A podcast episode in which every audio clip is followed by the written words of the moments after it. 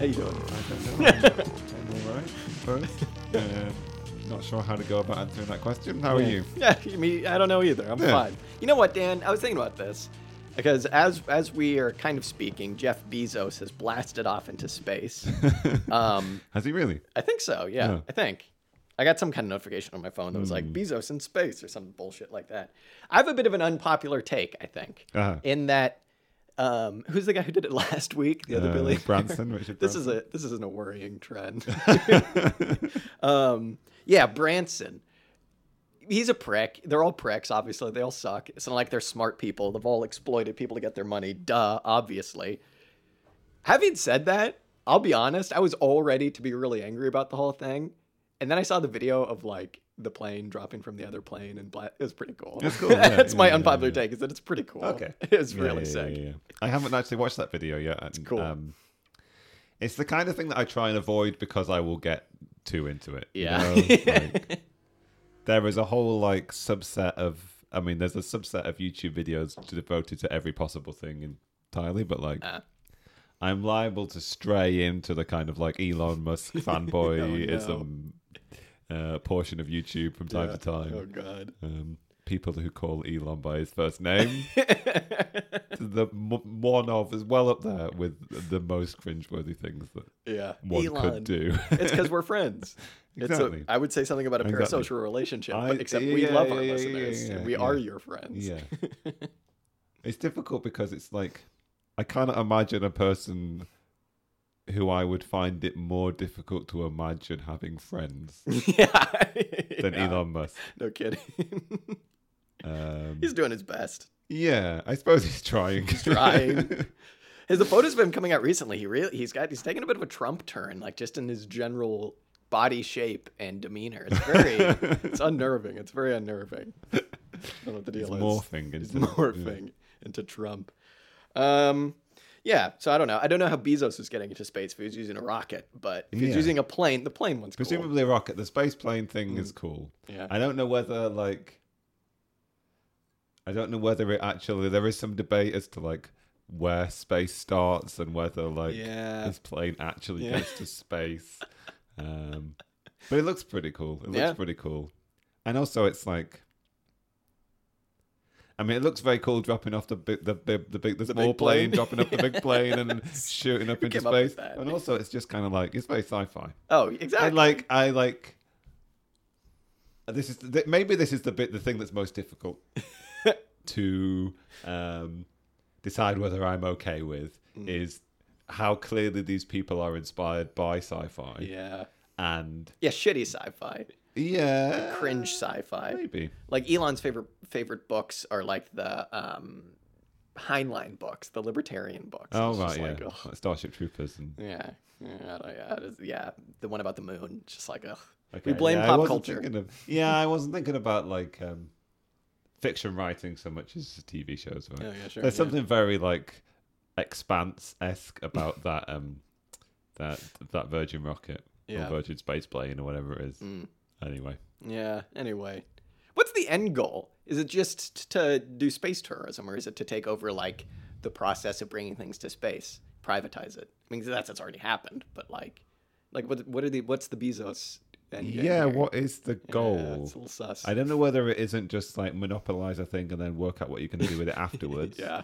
Um, whether it's, I mean, I guess the, I guess the immediate the immediate term is The market works. I guess the immediate term is like facil- for fulfilling contracts with NASA or with other like space agencies Mm. or putting up satellites. Sure. Oh, sure. Yeah. Um, and then I guess some of them have um, ancillary or supplementary ideas for how they're going to make profit from these things. Yeah. Thinking of like Elon Musk Starlink yeah. uh, supplying internet to people through through Through the moon. through the satellites. and I guess the eventual goal may well be some amount of like asteroid mining, although they don't seem to be. They don't seem to be. There are companies that are um, specializing in asteroid mining in a way that tho- those big three, I suppose, if Virgin Galactic could ca- counts as one of the the, Yeah. the bigger Um, The big players. It's Yeah. definitely the smallest. I feel like the yeah, like weakest. Coolest plane though. Yeah. Is it? Is Um, there much it, asteroid mining? Does that make sense at all? Because it's a. It sounds cool, but it's also like how many resources are you using to get to the asteroid, and then what are you bringing back? I don't know. Yeah, I don't make know. Somebody ask Aaron Bastani, I suppose. hey, come on the pod. Uh, yeah, uh, yeah. Don't yeah, listen to yeah. our Tom I don't know. I guess. I'm. um, I get. I guess I'm willing to assert that it's plausible in the medium to long term, Yeah, why not? and I guess it's the kind of thing you probably want to monopolize. I'd imagine. Yeah, Yeah. I mean everybody wants to monopolize. Yeah. Well, uh, I mean uh, the uh, the the parasite cast of space capitalists. You almost had your I Elon say uh, everyone. phase show. Yeah. Everyone wants to monopolize on asteroid mining. Elon's just doing the best job. Yep, you would if you could, folks. yeah, you would if you could. you lazy bastards. um, speaking Uh-huh. of actual useful things, Dan, Mm. how many goddamn potatoes did we dig up this You- week? well, Am I uh, right? uh, Quite a lot of potatoes. Quite a lot. of potatoes. Too many, even. mm. Um, uh, potato update. There was blight at the allotment. Uh, everybody's got blight. Was walking around today. It's just like all the tomatoes are dying. Mm. All the potatoes have died. And I was talking with someone there today, and they were just like, "Yeah, that's why you don't grow outdoor tomatoes at an allotment, and you don't grow potatoes at the allotment unless they're like first early, second earlies, because one person's gonna get blight, and Yeah. it's just gonna spread." Yeah, I, I've only realised through this experience that it seems to be kind of a truism that it will just happen. Yeah, Like, Yeah. you don't grow main crop. yeah. Don't grow main crop. Grow first early, second earlies. Hmm. Or just do what we did. Grow main crop, but then as soon as you see signs of blight, panic and dig them all up. It's worked out fine anyway. yeah, yeah. It's worked out fine. A lot of potatoes curing upstairs. A lot of potatoes. Yeah. I've only had them drying for a couple days or curing or whatever, and I think I, I think they're fine. I looked it up and it was like two weeks, but eh, Uh-huh. I'm impatient to store them. I guess they're just everywhere. They're on every surface, and it's just like I want to be done with this. What are you gonna do? So that's your This- potato this update. Is, this is this is the life you've chosen for yourself, Jack. yeah, yeah. I wake up and potatoes just all over me. Um, Um, Yeah. Nice. I ate all of my broad beans and then put the plants in the compost. So nice. that cycle has ended, I suppose. Yeah, I ate my last broad beans today for lunch. It was very good. Although, yeah, they were a little mealy. They were a little Mm, like, got a bit got a bit chewy. yeah, yeah, yeah, Yeah. yeah. That's This is the problem. You really need to just harvest things in one go and Yeah, yeah. I just wasn't paying attention because by the time I noticed that there were actual beans on the broad bean, it was like, oh, now you only have a couple weeks. So there's your broad bean update. Yeah. last one. the last We one until we get to September and we Yeah, plant some more. exactly. I'll be like, what am I going to do? yeah. Oh my god. Yeah. Yeah. I was trying to figure out what else, what to plant and where the potatoes were. I don't know. I have no idea. Hmm. I looked it up and it was just like stuff I don't really want. So Yeah. I don't know. Might just leave it. Mix with some compost. Leave it for next week or a year, whatever. All right. Uh, let's get into it. I guess. Dan, what did we? Returning author, uh, Hal Draper. Yeah. Yes. Yeah. What was it called? Um the Yeah, the, con- the something the concept of the the The the dictatorship, dictators of of the the proletariat proletariat in Marx and Engels. in Marx and Engels. Yeah, yeah. We we started this run of uh Hmm. ten or nine podcast episodes with the Hal Draper episode- essay, and we I suppose ended on one. Yeah. Um, we promise we will try and diversify our uh, podcast output. Yes, we'll now be near reading future. anarchists. We've done, we've done quite a lot of like uh, heavy Marxist, Marxian Marxology, I suppose.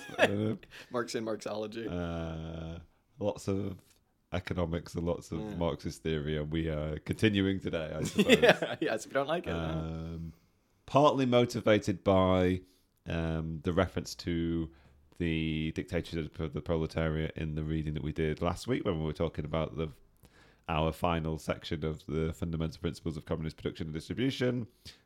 Partly because it's a term that crops up a lot of the time and uh, we're not particularly familiar with. mm, Partly because we needed something to read yeah. Yeah. and it was relatively Google, short. Google essay Yeah. on dictatorship of proletariat, no more than Um, ten pages.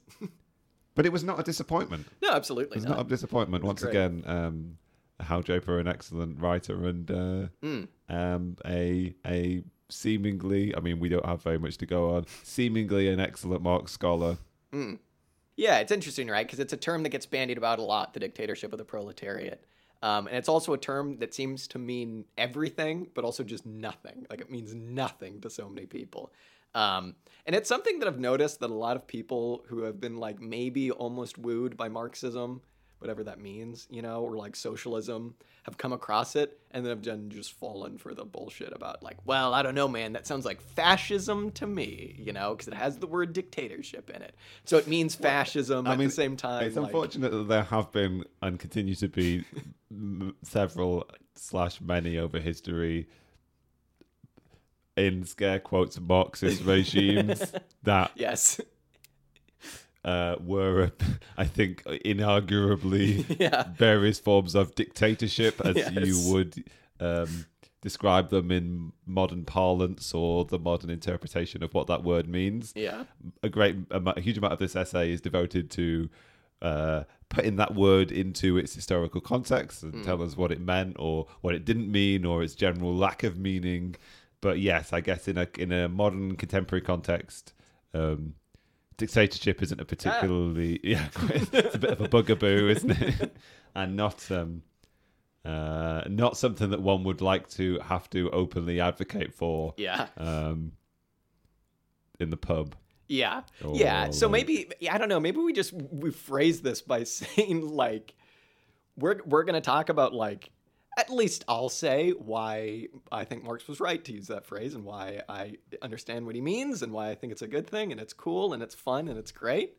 Um but don't don't don't maybe don't go around to your friends trying to introduce them the people that you work with and start off with the dictatorship of the proletariat. Maybe eschew that phrase altogether. Um, so I mean, I don't know what purpose this episode is going to have beyond just I think like elucidating uh, theory maybe of a transition and the like vocabulary that goes along with it.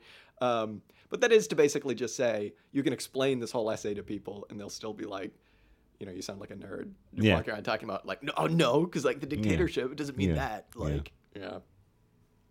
Uh, yeah, I think there is. Um, maybe we'll come on to this. Maybe we won't. I think there is a degree to which reading this essay does elaborate some general uh, political or political theory questions, considerations Hundred that are worth incorporating into um, our present thinking, and also there's a certain amount of sort of strategic thinking as well, which is just how what best language to use in what circumstances and um, how to propagate ideas, I suppose. Mm. Uh, Yeah, no, totally. Just in the story of the phrase. yeah, yeah, yeah, Yeah. yeah. yeah. Mm.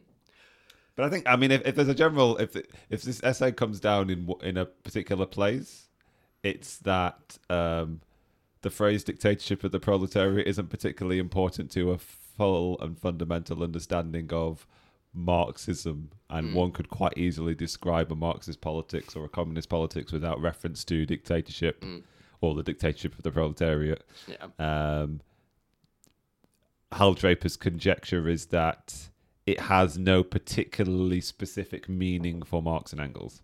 Yeah. I mean, it just in, you could just see that in the like years and years and years in which that phrase never came up in their writing at all. Yeah, And then they would mention it once to kind of like be like, okay, you know, here's kind of what we meant. Or it's like, because everybody, uh, rightfully so, reads a critique of the Gotha program. And that's like one of the bits that stands out like a bit of a sore thumb if you don't really understand what he's saying. It's like they'll mention it then and then not talk about it at all. Then Louis Blanc will goddamn show up again. And they're going to Ugh. have to be like, all right, here we are. Oh, Let's talk God. about this again. And they get confused on Louis Blanc and Auguste Blanqui. I'm confused. On I Louis just, I just got it wrong. Blanqui. I just got it wrong. God damn it! I meant August Blanc. God damn it.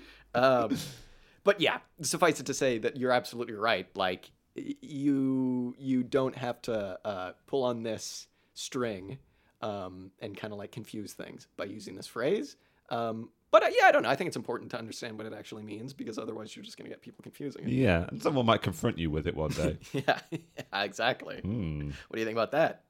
I guess just getting into it, it's interesting to see kind of like where Draper starts with. And he basically starts with like the etymology of the word dictator.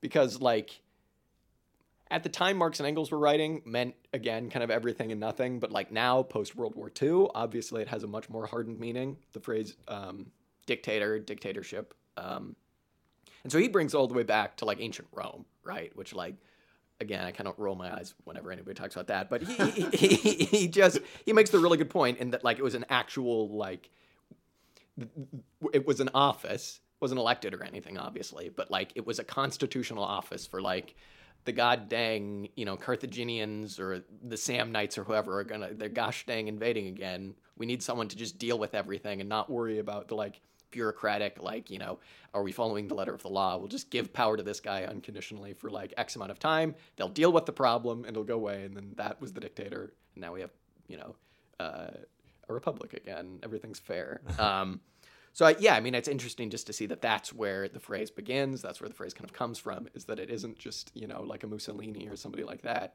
Um, again, in a lot of periods of Roman history, you would see people act like that and act in a very you know they'd be a dictator and then just not give power back, and so it didn't exactly work. But I think his point isn't that. His point is just that uh, look at this; it means something different than you think. So you're wrong. yeah, it's point. He says that it, it means this specific, very specific thing up until Caesar, and then he kind of like Yeah. puts a kibosh on the whole Which thing Which is fake news. It was up until Sulla, but we can talk about that later. Um, after the podcast. after the podcast, Jack, not now. Um, Um, yeah. yeah, yeah, yeah, yeah, yeah. Yeah, I'd be inclined to say that it was something very central to the uh, Roman Republic's political constitution. It fulfilled a very specific function. Maybe it was even like central to maintaining um, its political regime, but perhaps even also its like mode of production in some respects as well. I don't know. Um, but yeah, it's it's it's basically a state of exception, right? It's when we have to step outside of the maybe some particular legal bounds, but um, the power that's gifted to somebody as a dictator is time limited, and also what they're able to do with it is uh, politically constrained, kind of thing. They're not allowed to write certain. They're not allowed to like rewrite laws, or they're not allowed to. Um, I don't know, decree certain things or change certain constitutional aspects or what have you. Um, it's just for crisis times, and in some respects, it's basically a conservative gesture, right? It's Sure. uh, it's uh, how do we maintain the status quo? exactly. How do we avoid 100%. things changing too much? Yeah. Um, they weren't giving it to like a tribune. No. Being like, fix things. Yeah. Um, and then I don't know. I mean, the, I don't know. That's all very interesting, but it is basically just, I think Draper, again, is just kind of using it as like an etymological tool of being like, this doesn't, this word hasn't always had its modern connotation of the like, you know, the dictator. And I mean, like, we even have to look like during World War II period, like this came up when we were there talking about McNamara or somebody, but it's like, you know, Hitler was a dictator, but also like FDR was a dictator. You know what I mean? By like many people in certain classes. Um, so again, even now it means uh, many different things, but we're still stuck in this limbo of like it means everything and nothing. Um, so then I think basically Draper just kind of like skips forward, right, where he goes on to talk. He talks, uh, God, damn it, he talks about Louis Blanc, and he also talks about Auguste Blanqui. I, I know. I'm fine with just talking about Auguste Blanqui, so we don't fuck it up. Louis Blanc, Louis- short king, we can say that. Okay. um, Has been said on which is the one he several times describes as like a pinko social democrat. That's Louis. Blanc. That's Louis Blanc, and Yeah. he's he's operating primarily in the the February Revolution in Yes. 1848 or Yes. whatever. Yeah, yeah. Um, Auguste Blanqui. French Revolution, Not the not but the, at the aftermath, but the aftermath of. So he he was the guy we Where talked did about the this Blanquists before. come from? he was the guy we talked about this before as like We've talked about this before. yeah, but I, I fuck it up because I know that like he was the guy who could have helped save things during the commune, but he was either in prison or they just told him to fuck off. Um, but it's also like this makes it seem like the commune and him were that would have been completely incompatible. So like maybe not. Yeah, so Auguste Blanqui is the guy that basically just like continues to pop up. Yes. Whenever there's anything going down, he's just somewhere Yeah. relatively nearby, or Yeah. like, like there, there at least needs to be a footnote in every moment in history to tell us what um, Auguste Blanqui is up to because he's still around up to something. Yeah. Yeah, yeah. Um, and Louis Blanc had his moment in the sun. He Uh-huh. was like the we're gonna do uh, the like give everybody a job thing, right to work kind of thing, and then it was sabotaged. Um, and I think after, then after that, everyone was like, all right, you know, Okay, whatever. Because okay. I think even socialists kind of turned on him as being like, look, you fucked this up, but Hmm. he was like, I, I didn't screw it up. Like these other liberals screwed it Yeah, up. sounds a bit wet to me. A Bit wet. A bit wet. yeah, a bit of a like a bit damp, pants. bit of a damp squib. Bit, yeah, yeah, yeah, not squid. like a wet blanket. Bit of a wet blanket. right. Yeah. What's a squib? I don't know. Okay. okay, so let's just from now on we're only talking about Auguste Blanqui. So if we fuck it up, Uh huh. we meant Blanqui.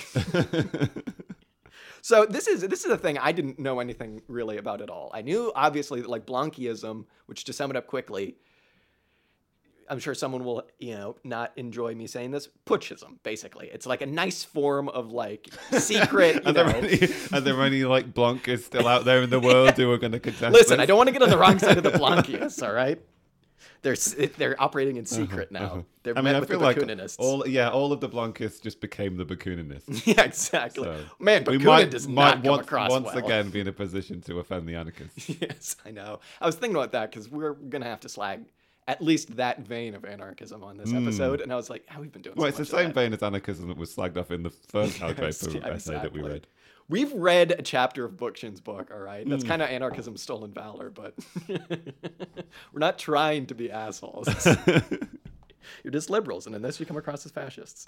Um, okay, so Blanqui, Putschism, uh, goes on definitely to inspire, if not the person, then the actions of uh, one Lenin and Leninism, um, and just the general kind of concept of like it gets adapted into more of like a party that kind of like acts on its own, a centralized party that kind of like brings you know like the working class into power, quote unquote. Um, but back then, Blanqui was basically just like, eh, just have it be some boys, you know, just like the lads getting together and like yeah, doing it's like the original sect, right? Exactly. And they're basically just the sort of elitist conspiracy that we sort of heard about in the first Hal Draper reading we did on socialism from above, socialism from below. Yeah. Um, they're just yeah, the boys, as you say, uh, they're going to take over and they're going to f- sort things out. They're out. gonna do socialism. yeah, yeah, they're going to do socialism, It's a lot cooler than whether we like it or not. Yeah, exactly. We're getting it. socialism.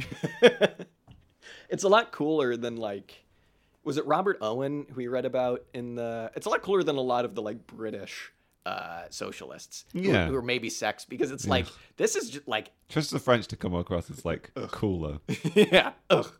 It's like this is like an It's, adventure why, it's that's secretly why I resent the French because they're- they're, they're just Well, cooler. I don't know we'll, we'll we'll have that conversation later Okay. Um, but yeah, Blanquism is a lot. This is my personal opinion. A lot more fun. So it's just like adventurism, and I think at one point it gets called adventurism in this because Sure, it's like, like you know, Bakunin would pop around and be like, now he's in like Lyon or something trying to set up a commune, and then like now he's like in Germany trying to do this. It was just the guys trying to do a revolution, and like, I don't see how it would ever Yeah, work out. yeah, yeah, yeah, it's yeah. fun. Yeah, Good for you, but like, I don't know. people who people who Marx and Engels would accuse of wanting them to set themselves up as uh, various forms of dictators, Yeah. their own personal revolutionary fiefdoms, or like Proudhon is perhaps the worst example God, of this. Oh, Proudhon. But all these people who fancied themselves kings of some sort or other. Yeah, and you really just see a lack of any kind of like theoretical aspect to this kind of thinking, right? Because it's just like we'll just get into power, we'll use the state that exists, but we'll turn it into like a dictatorship and kind of like the way that we think about it now, hmm. as like just me and the five guys doing socialism. And it's like, well, you know, where are the what are the imperative structures? What are you doing beyond just forcing people to act? And it's funny, right? Because like you see how so many of these people are just inspired by their interpretation of the actual like big French Revolution, right? But it's like, I don't know. If you're Blanqui, it's like, how do you, how do, you, how, how's that what you're coming away from the French Revolution as? You know, where it's like these wars that the that like the Jacobins and like the actual revolutionaries wound up starting within within France. To say nothing of like the actual wars, like you know, to go on like Napoleon between like the different countries and stuff. But like the wars in the Vendée and then like all of the different wars with the peasants, where like all of these people died just by trying to do socialism to them. It's like maybe not socialism, but like trying to change, you know, the structure and like I guess yeah, maybe go from like a monarchy to like a different mode of production or whatever. But like still, how is that what you're coming with? Like, yeah, this is a good idea. Let's do it again. Let's just be neo Jacobins. Yeah, yeah, yeah, yeah. There are quite a lot of references in this to the dictatorship of Paris. The idea that like Exactly, Paris was yeah. just going to have to go and like short sort out the provinces, kind of thing. Um, I'm shaking my head. yeah, It's like we've talked about getting rid of London. Paris is also on the list. yeah, Sorry, it's also on the list. yeah. I mean, if there is a modern day dictatorship, like London does dictate Oh yeah, to this country. yeah, hundred percent. Yeah, I mean it's the same thing in California. It's like there's Los Angeles and there's San Francisco and there are a couple other bigger cities that are kind of just swallowed up by those two cities. But it's like anything 20 miles east of the coast, it's like your water is being stolen and your lives are being dictated by the people consuming the things that you create. Cities, folks. Um, Who'd have them? yeah, who'd have them? Um, all right, so maybe we should talk about then not the bad way of using the word dictatorship. Like, a, a point that gets made in this essay is that um, I forget exactly who makes it, but it's like Draper kind of makes a point where it's like, okay, you don't want a class dictatorship because that's kind of the distinction to be made, right? It's like, do you want a dictatorship to bring on socialism of like Blanqui and his two dudes or whatever, or do you want like what Marx was saying, which is an actual like class dictatorship? Like you need the class to actually be running things and dictating. Obviously, it's like the working class dictating to what would have been the ruling class. Um, and so, like the distinction that gets made is like uh, you know, again, between a class dictatorship and like a several person or like a party dictatorship or something like that. Um, and a point that gets made is like, you know, what do you think you're currently living under right now? If not a class dictatorship where one class is dictating everything to like the working class, to the majority of the people, to like, you know, implement its will and to suck off all the surplus value and whatnot. Um, and I thought that was really useful, uh, just in terms of like, I don't know, the pretend debates I have with people in my head whenever anyone would actually want to talk about this stuff, where it's like, you know, you're confronted on the phrase dictatorship. It's like, well, what do you think you're living under right now? It is obviously a class dictatorship, and the one that we would hopefully want to bring about would be one where uh, is being made things are being made better for everybody. And you're gonna probably have to force that a little bit because it's you know those powerful people aren't just gonna be like, all right, you know, whatever. Um, so yeah, that was a distinction that I thought was very useful. And it was interesting. There was at one point where Draper talks about like some Spanish conservative kind of asshole um, and giving a speech. I don't know anything about this history, but giving a speech where like a dictator, an actual dictator, had just taken power in Spain, and this guy got up and was like defending him, and he was like, um, "Well, you know, it's either going to be a dictatorship." It's so funny too because he uses the phrase "a dictatorship from above" or "a dictatorship from below." He's like, "God damn it, give me the dictatorship from above." The dictatorship of the saber or dictatorship of the dagger, and I Yeah. choose the saber because it's nobler. Kind of. oh god, that's that's cringe. No sabers in a socialist society. Um, but it's funny too because then like he talks about uh, is it British Parliament as being like a dictatorship because Yeah. it just does whatever This the was fuck one- it this wants. is one of the portions that was most interesting to me. If you like, I mean, you could just use you you could use different words in a modern context, Hmm. or you could use the word dictatorship if you wanted to. But if you liberate the word dictatorship from from representing a very specific type of political regime and just say anybody who is endowed with a particular Like degree of power, a degree of hegemony of decision making, um, anybody which is seen to be sovereign in the decision making process, kind of thing. I mean, they're talking about the reference is made to the British Parliament in the 19th century, and that nobody would have balked at describing it as a dictatorship. But I mean, even now, you like the way that the British Parliament functions in the British political system is that it is um, sovereign and basically has no checks upon it. Whatever it votes to do, it can do. We don't even have a constitution in this country, right? It's in the. It's not even like. It's vaguely checked by our constitutional court, I suppose. Now that we have one, um, but we don't really have a constitution, so Yeah. Oh, it's not a constitutional court; it's a supreme court. But like, um, and I guess it's vaguely checked in some respects by the House of Lords, although in a lot of ways, like the House of that's good. Lords is a check upon the sovereignty of the people, kind of Yeah. thing. Um, so it's interesting to look at like. I guess what's interesting about this terminology or this description of this political history uh, is that it it opens us up to uh, di- uh, the possibility of dissecting our present political circumstance in a different way. You can sort of like look at the ways in which Parliament in the UK contemporarily, this sovereign body, how does it get its like majority? Like I would say, under these circumstances, Boris Johnson is a dictator, right? Mm. Like he has an 80 seat majority in Parliament. We have no constitutional check upon him. He can basically do whatever the hell he wants, supplemented by the sort of like grotesquely sycophantic and or otherwise heavily cowed media that we have in this country. Mm. Like there is no there is no check upon his power, and he can just do whatever the hell he wants and be a catastrophic leader and get away with it, kind of Yeah. thing. Um, how would you not Yeah. want to legitimately describe that as dictatorship, right? Yeah. Yeah. That's a fantastic point. Absolutely. Um, and it is interesting to the extent to which that like Marx and Engels had to use that phraseology basically to like to like I don't know, it's almost like they're playing like vocabulary chess a little bit with like the Blanquists and that they're because again, we said that there were so many points where they just gave up on the phrase dictatorship of the proletariat, or not gave up on, but just didn't talk about it because it wasn't exactly central to what they were talking about.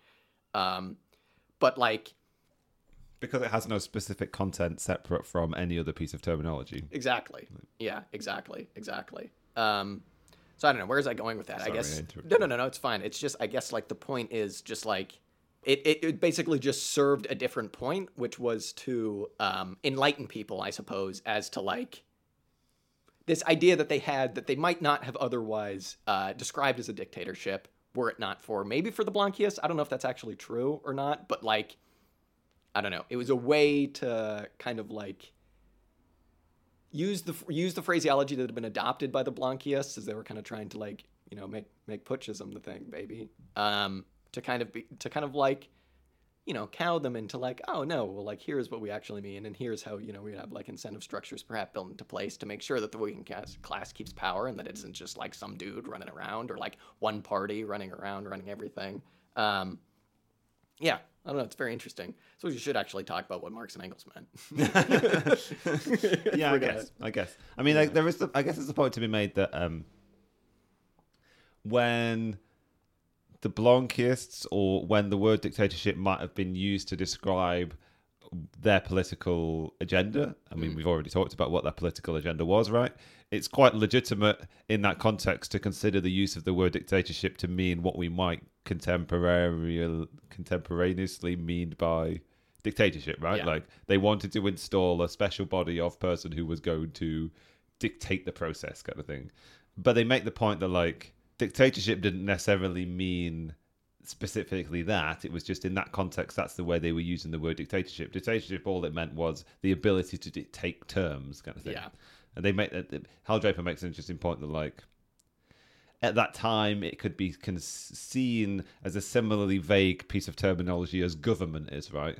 Dictatorships could be democratic or like um, putschist, I suppose, just as a government could be democratic or it could be uh, a monarchical government or it could be Yeah. uh, uh, an imperial government. But yeah, they make the interesting point. Hal Draper makes the interesting point that, um, and this is interesting coming back to like the idea of Marx and Engels, like using terminology. This piece of terminology is being used in very specific context to facilitate very specific debates, but also more importantly to um, more effectively propagandize ideas. Right? yeah um, if the I suppose it's worth saying that for Marx and Engels, like the dictatorship of the proletariat is a piece of terminology that is almost synonymous with working class government or proletarian power or proletarian government or like working class or proletarian sovereignty or uh, class power. The reason why they start using this phrase dictatorship of the proletariat when they're talking about basically whenever they come into contact with uh, Blanquists regularly, whether it's after 1848 or in the aftermath of 1871 when there were lots of refugees from the Paris Commune who end up in London, kind of thing, Marx starts to use this term dictatorship of the proletariat because what he's trying to do is introduce or propagandize to people who might be fans of the Blanquist kind of like conception of dictatorship to say, no, no, it's not a dictatorship of a political elite. It's the dictatorship of the class as a Yeah. whole. absolutely yeah Uh, it's the dictatorship of the proletariat in its entirety. it's almost like the emphasis has been swapped where it's like instead of like now it's like the dictatorship of the proletariat then they're like it's the dictatorship of the proletariat blanquists owned um Hal Draper keeps focusing on and criticizing various kind of like Marxologists of, of his contemporaries or of the 20th century kind of thing. um, and he keeps the said Marxologists would, or certain subset of them would note that Marx always used the phrase dictatorship of the proletariat in a discourse and dialogue with Blanchism. Blanchism?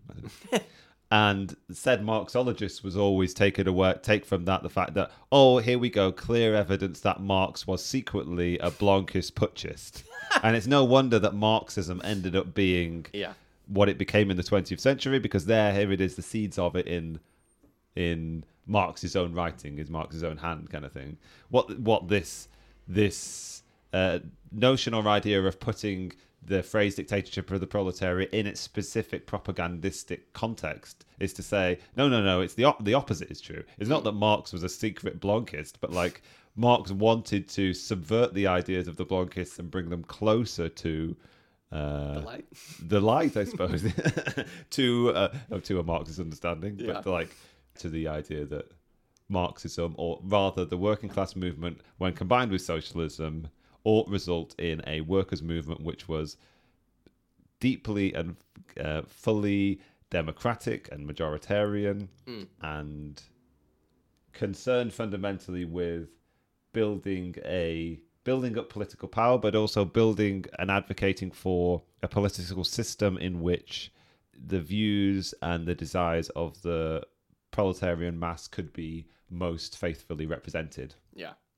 um, Yeah. rather than of- having somebody have to dictate what socialism would be. Exactly. Socialism could well up from below. Yeah. Well, and just were. in a practical sense, it's like, oh, how much better would it be if the class could sort out what is in the class' best interest as opposed to someone being like, uh, this? you know? Um, yeah, it's funny. You, you get a very interesting view. We were talking about this. You get a very interesting view of Marx as a person in this essay of like someone who was like very concerned and would put in the work to like, like Draper kind of makes it seem like he put a lot of these Blanquists under his wing to like really convince them that Yeah, like, it's a very like nurturing. Yeah, it Marx, is. It? I was saying that I came away from it very sympathetic toward Marx Yeah. more than I had been before, kind of thing. And when we were talking about it off mic, I sort of settled on the idea that he comes across as very like morally virtuous. You Yeah. know, like Yeah. there are all these people in the working class movement trying to set themselves up as mini dictators, whether it's Hmm. uh, any number of Blanquis or whether it's whether it's August, no, whether it's uh, Ferdinand Lassalle, shall we say, Sure. or or he makes reference to the guy in Britain who was Mm. head of the Social Democratic Federation, Heinemann or whatever, Mm. like working class leaders who thought they were going to oh fucking Proudhon, Yeah, yeah. working class leaders who thought they were going to set themselves up as the the dictators of the of the post revolutionary world kind of thing.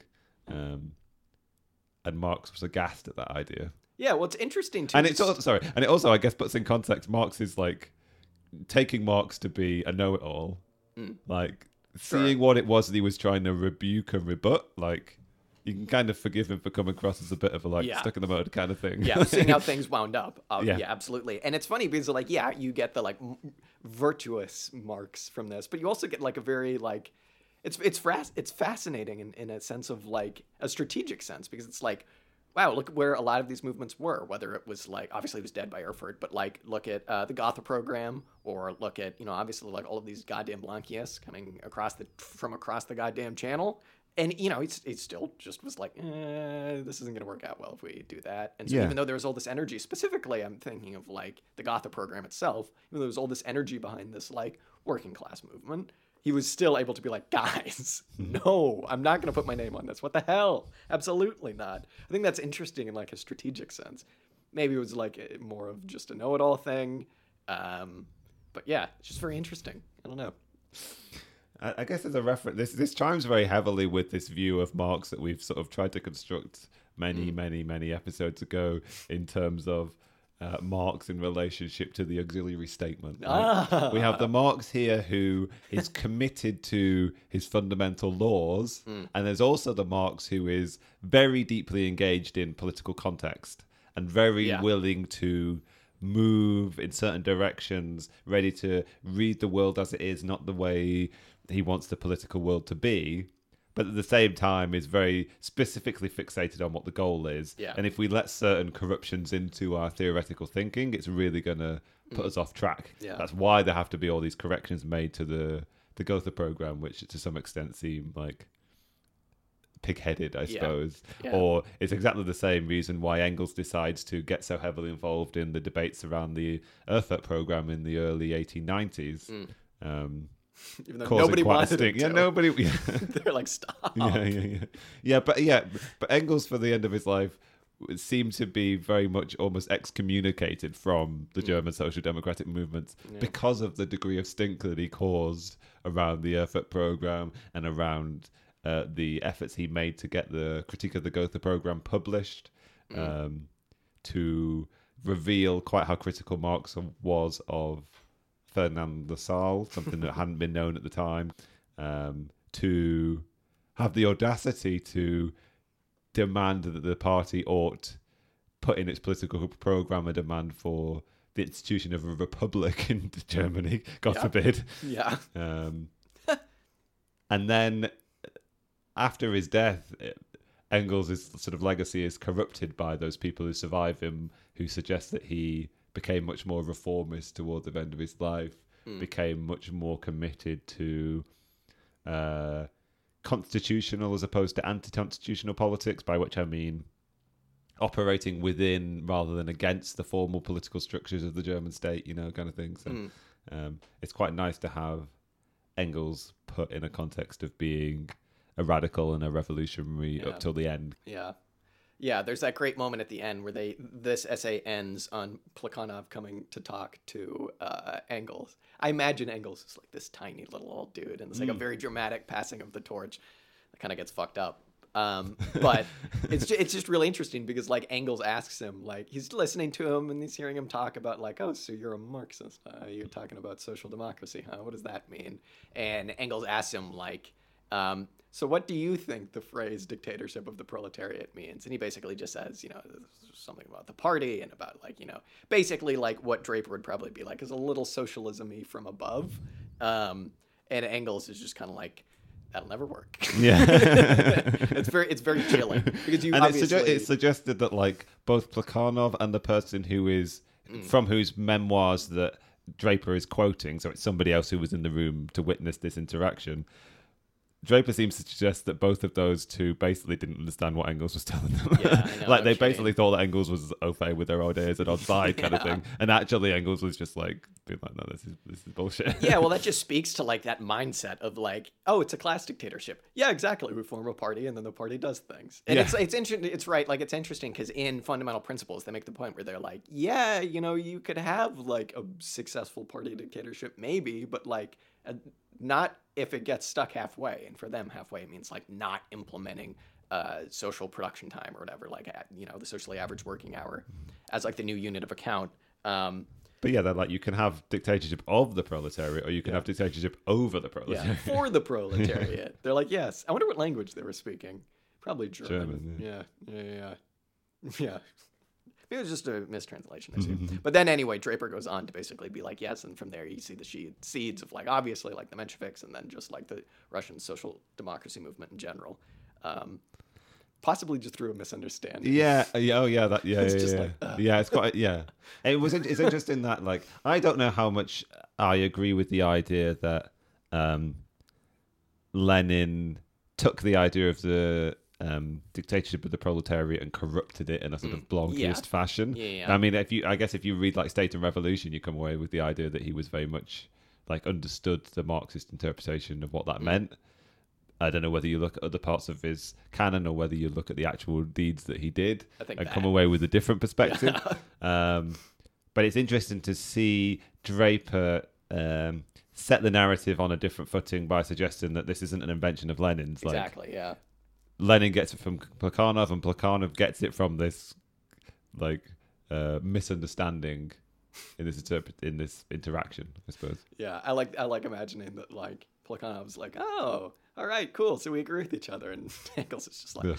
it's like how many times have I had this goddamn conversation? um, yeah, yeah, yeah, yeah. The, Uh, the wild old dreaming revolutionary comes to yeah, sort of kneel at the altar of Yeah, exactly. Engels, and it's just like like, fucking great. these kids. God damn it.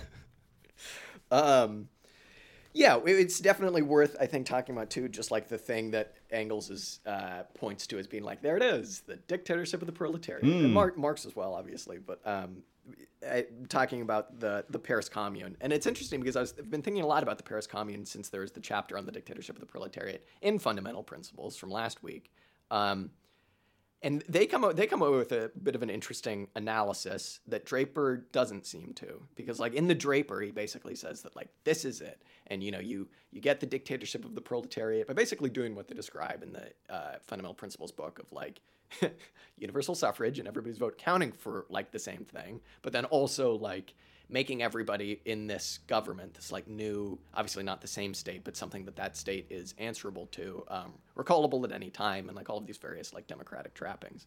Um, I, I, yeah, I don't know. It's it's very interesting because I think just in the fundamental principles book, they come away by basically just saying, "But you probably couldn't do the Paris Commune now. Like that wouldn't be a very viable strategy to get things done. Even though there's some great ideas in there, and it's really really fascinating.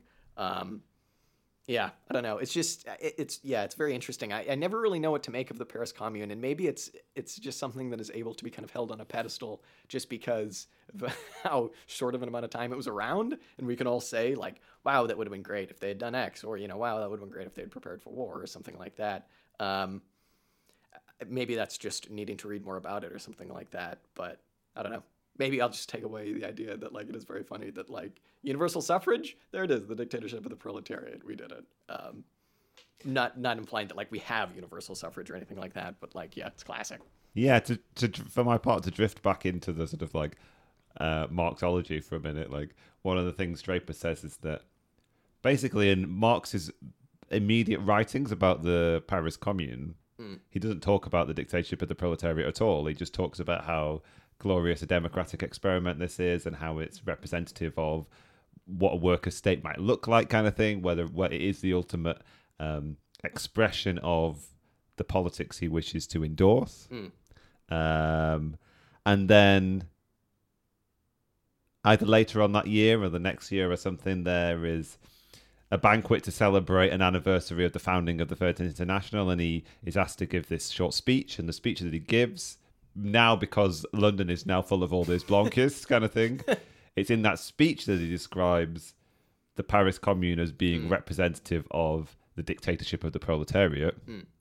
uh, after having celebrated its like um, sort of democratic credentials. And one of the things that's demonstrated there is that like once again coming back to this idea that the word dictatorship didn't really mean very much mm. in any specific context kind of thing. Um, and it means that Marx didn't mean anything specific by dictatorship. Mm. Um, he could just as easily have talked about democracy. Yeah. Um, and also later on, there's this reference made because like there is this very famous quote from Engels where Engels talks about what you just said. If you want to see the dictatorship of the proletariat, look at the Paris Commune. Mm. And there's always been this idea that there was, there was this invention. Well, uh, Draper suggests at the time when he was writing, or just immediately before it, there was this suggestion that this was an invention of Engels's, mm. because people didn't know about this speech that Marx had given very close to the Paris Commune.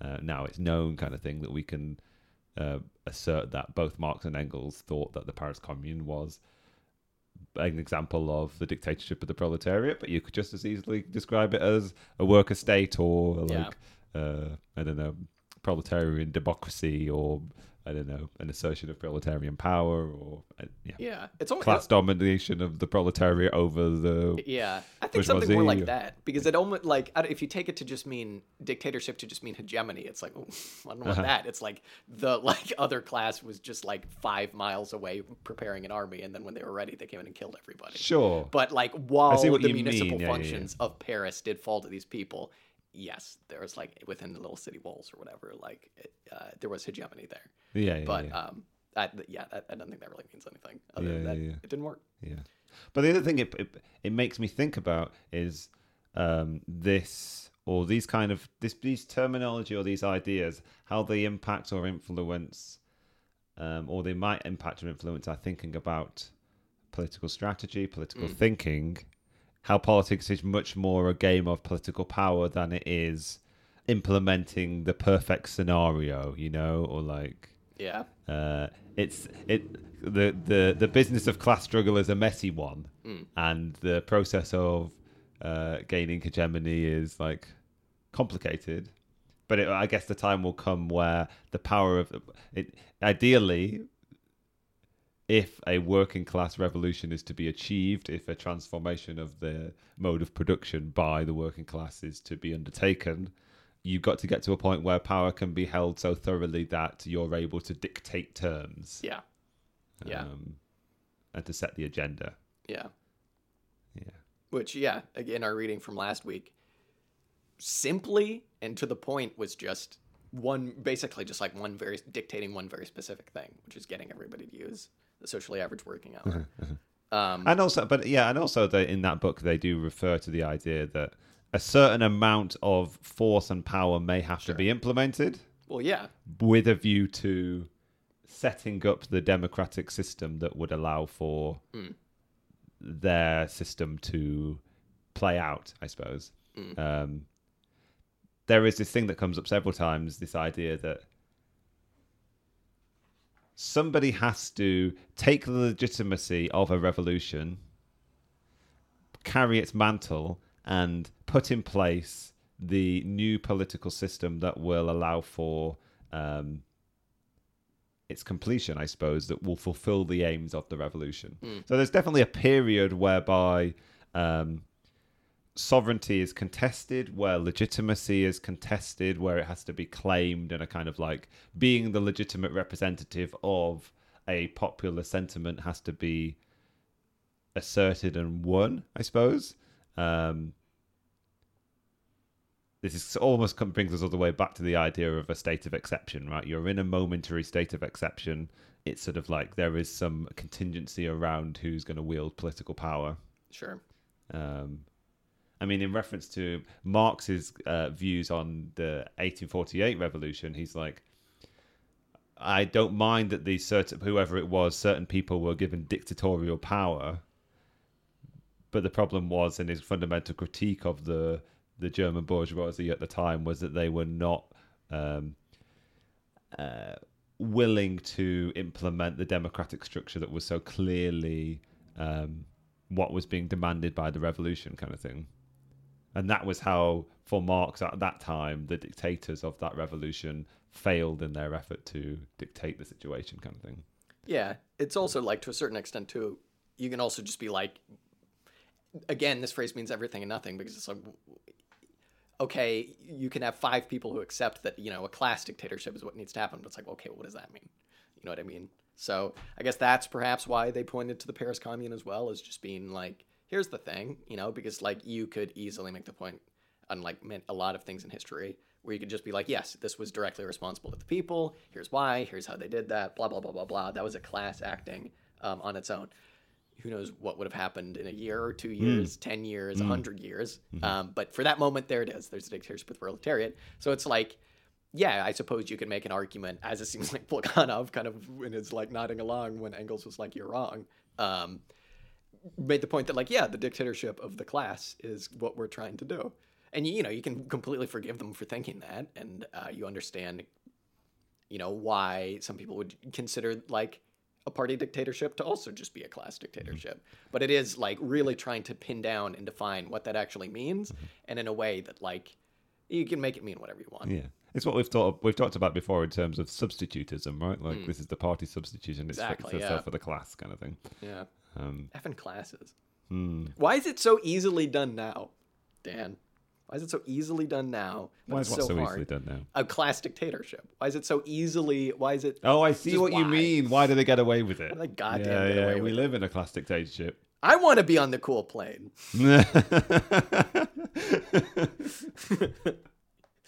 but don't you watch that? Don't you watch this place, space plane fall off the other plane and be like, "Is the rocket going to turn on though? Is the It would be hilarious it on, didn't. and I will say, there's uh, there's not a chance in hell. Actually, I would actually literally want to be on that plane. I would like anyone to have the opportunity to be on that plane. Me myself, I don't like buildings over like three stories. So Okay. I'm all right. Okay. okay. yeah.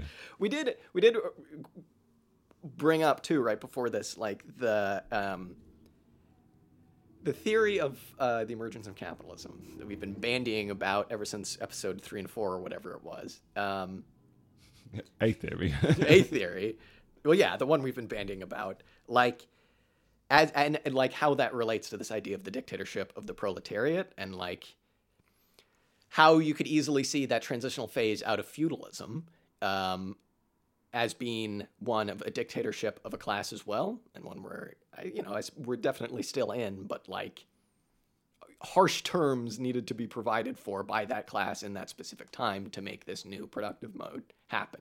Um, obviously, whether or not that was like on purpose for like a you know group of dudes to be like let's do this new productive mode or not, or whether it was just like the imperatives of the mar- like the growing market, the emerging market.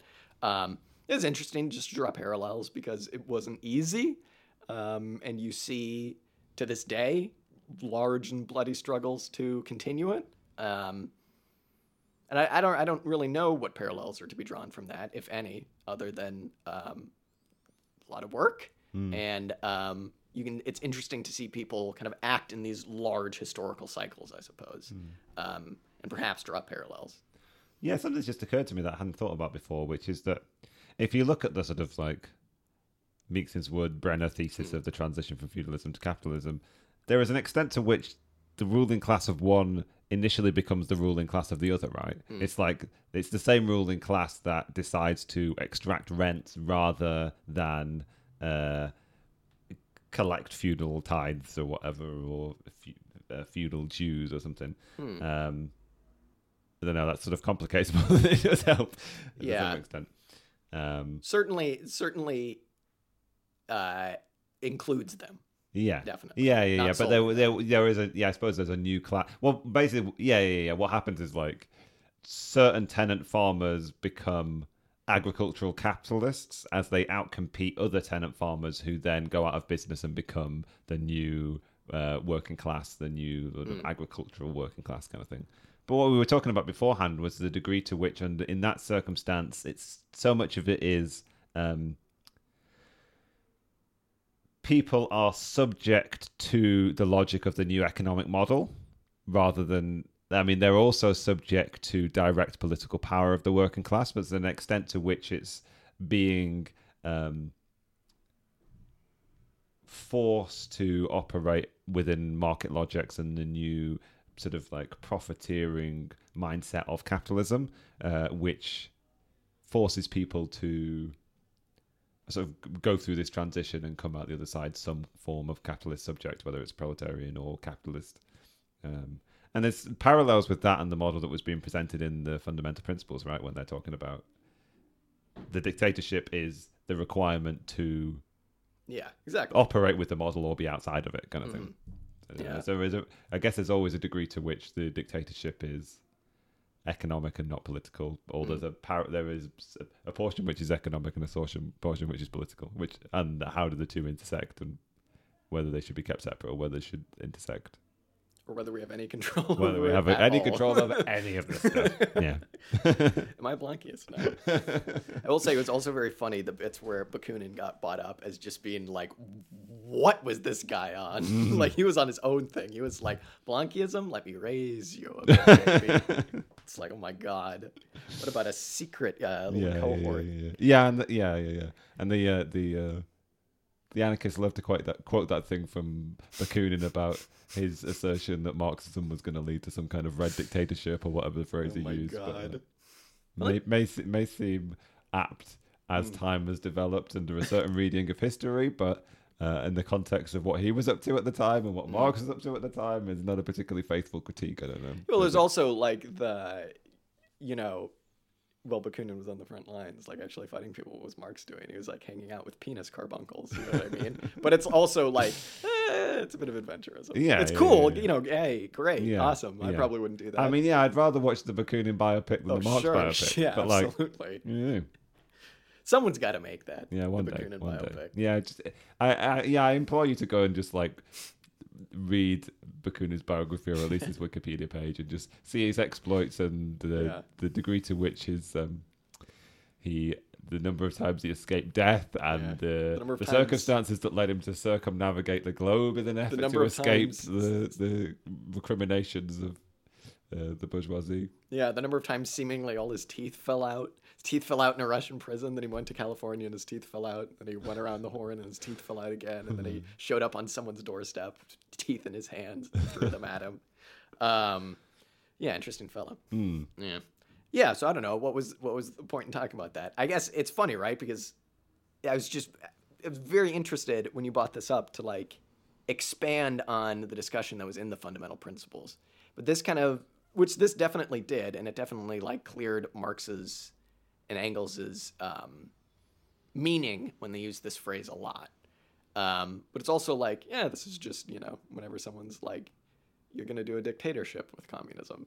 This is like a really good way to be like, and you know, I guess that was Draper's whole point when he kind of tied it up with Russian social democracy, because everyone obviously in his time and still ours is like communism, Soviet Union, you know, look at that. And this was like his way of kind of drawing a thread between an argument Marx was having and trying to argue against, and what wound up happening with the Soviet Union, which is interesting, and just socialism in general in the 20th century. Um, yeah, stuff. Yeah, yeah. I think for me, there's a great benefit in reading this alongside the first Hal Draper reading that we did on Sure. socialism from above, socialism from below. It's a different way of looking at, or a different collection of evidence to support the idea that Marx supported socialism as something that was fundamentally done by the working class, not done to them. Yeah. Um, But there's still a great degree of. I think we were talking about this beforehand. Maybe we could end on it, like because I don't know whether we have any answers. There's still a great degree of um, ambiguity for me about what Marx actually meant by. Um, I don't know, a worker state or uh, Sure, yeah. like okay, the Paris Commune, yeah, but uh, as you were saying, it was a month and it didn't, Yeah. it didn't didn't go particularly well by the end, kind of thing. Yeah. Um, but maybe in a lot of ways, like the fundamental principles fills in some of that space. But then maybe I don't know. Does that mean we have to be council communists? Hmm. I mean, it know. fills in like a bit of the space towards the end of the timeline. You know what I mean? Like, it's not the end of the timeline because you're not just describing what communism is. It's another step in like how do you get to full communism. Mm-hmm. But it's like, okay, well, there's also where we are now and when you can be in the position to do social, like average working hour unit. Yeah, we It's still like- don't really have the politics, right? Yeah. And uh, we don't have the roadmap to how that politics is before. But then politics is an open and ongoing thing, I suppose. So like that is the stuff that's supposed to be filled in, and clearly, I think Marx and Engels thought it would be filled in by history, Mm. and I suppose history has let us down thus far. God damn it, history. Ugh. Also, like, it, it, to be fair though, I was also like, for some reason, just in my head, I was like, man, they're talking about this 200 years ago, and this isn't a big difference, but I was like, oh, it's only like 150 years ago, because you know, you like to think that it's like this big slog from Marx where nothing has happened. There were failures and great triumphs, and then more failures, and it's all sucked. And now we've gotten to this point where it's like, is there even a point in trying to do this stuff anymore? But it's like. That's not that long ago. you know, it's really not that long ago at all. A lot has changed, I mean, you- obviously. yeah, yeah. But like, man, I mean, if you con- consider it in in the context of like the entire history of the human species on this planet, But even like your nothing- great grandfather, you know what I mean? It's like it wasn't that long ago. yeah, You know? yeah, So, yeah, yeah, yeah, I yeah. don't know. Yeah, I mean, there is an extent to which these things are still being worked out. The, the bourgeois revolution so. is still being working itself out. Yeah. I don't know. I mean, you have to look at this fucking country to see the degree to which the bourgeois revolution has not worked itself out. Yeah. Um, I doubt that it ever will, really. One of We might, days we might, we might have to have the proletarian revolution fulfill the, the, the failings of the bourgeois revolution. Yeah, the God. bourgeoisie have failed The in their it. world historic duty of ridding us of aristocratic landlords and. One of uh, these days I'd like to really nail down what the queen actually can do. Because you seem to get two different answers where it's like she does nothing, she just sits there. And then it's like, oh, she could uh, do this if she Hmm. wanted. I don't know, I'd like to know. The Queen has sovereignty, and she gives it to Parliament in its entirety.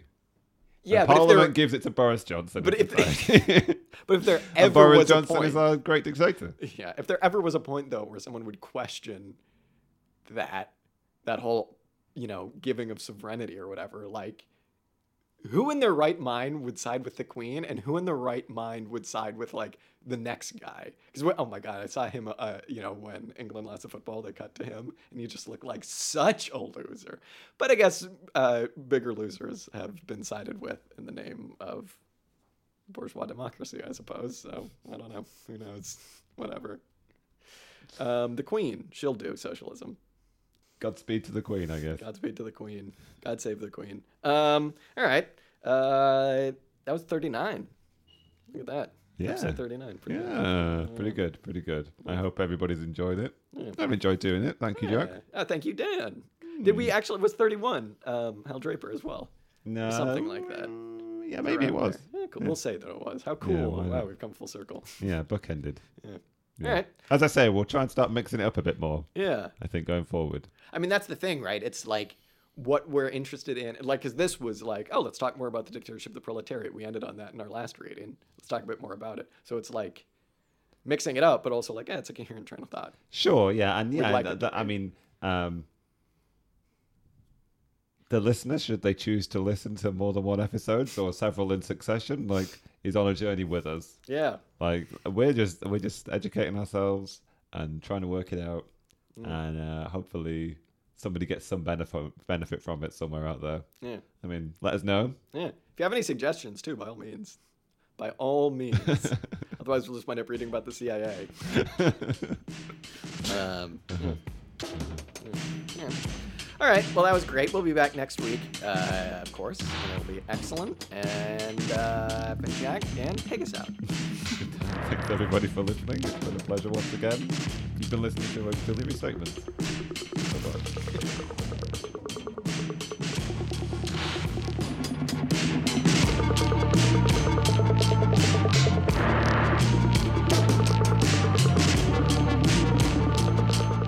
Music you heard this episode was Music to Kill Bad People To by King Gizzard and the Lizard Wizard. If you like this song, you can check it out and much, much more on their Bandcamp at kinggizzard.bandcamp.com.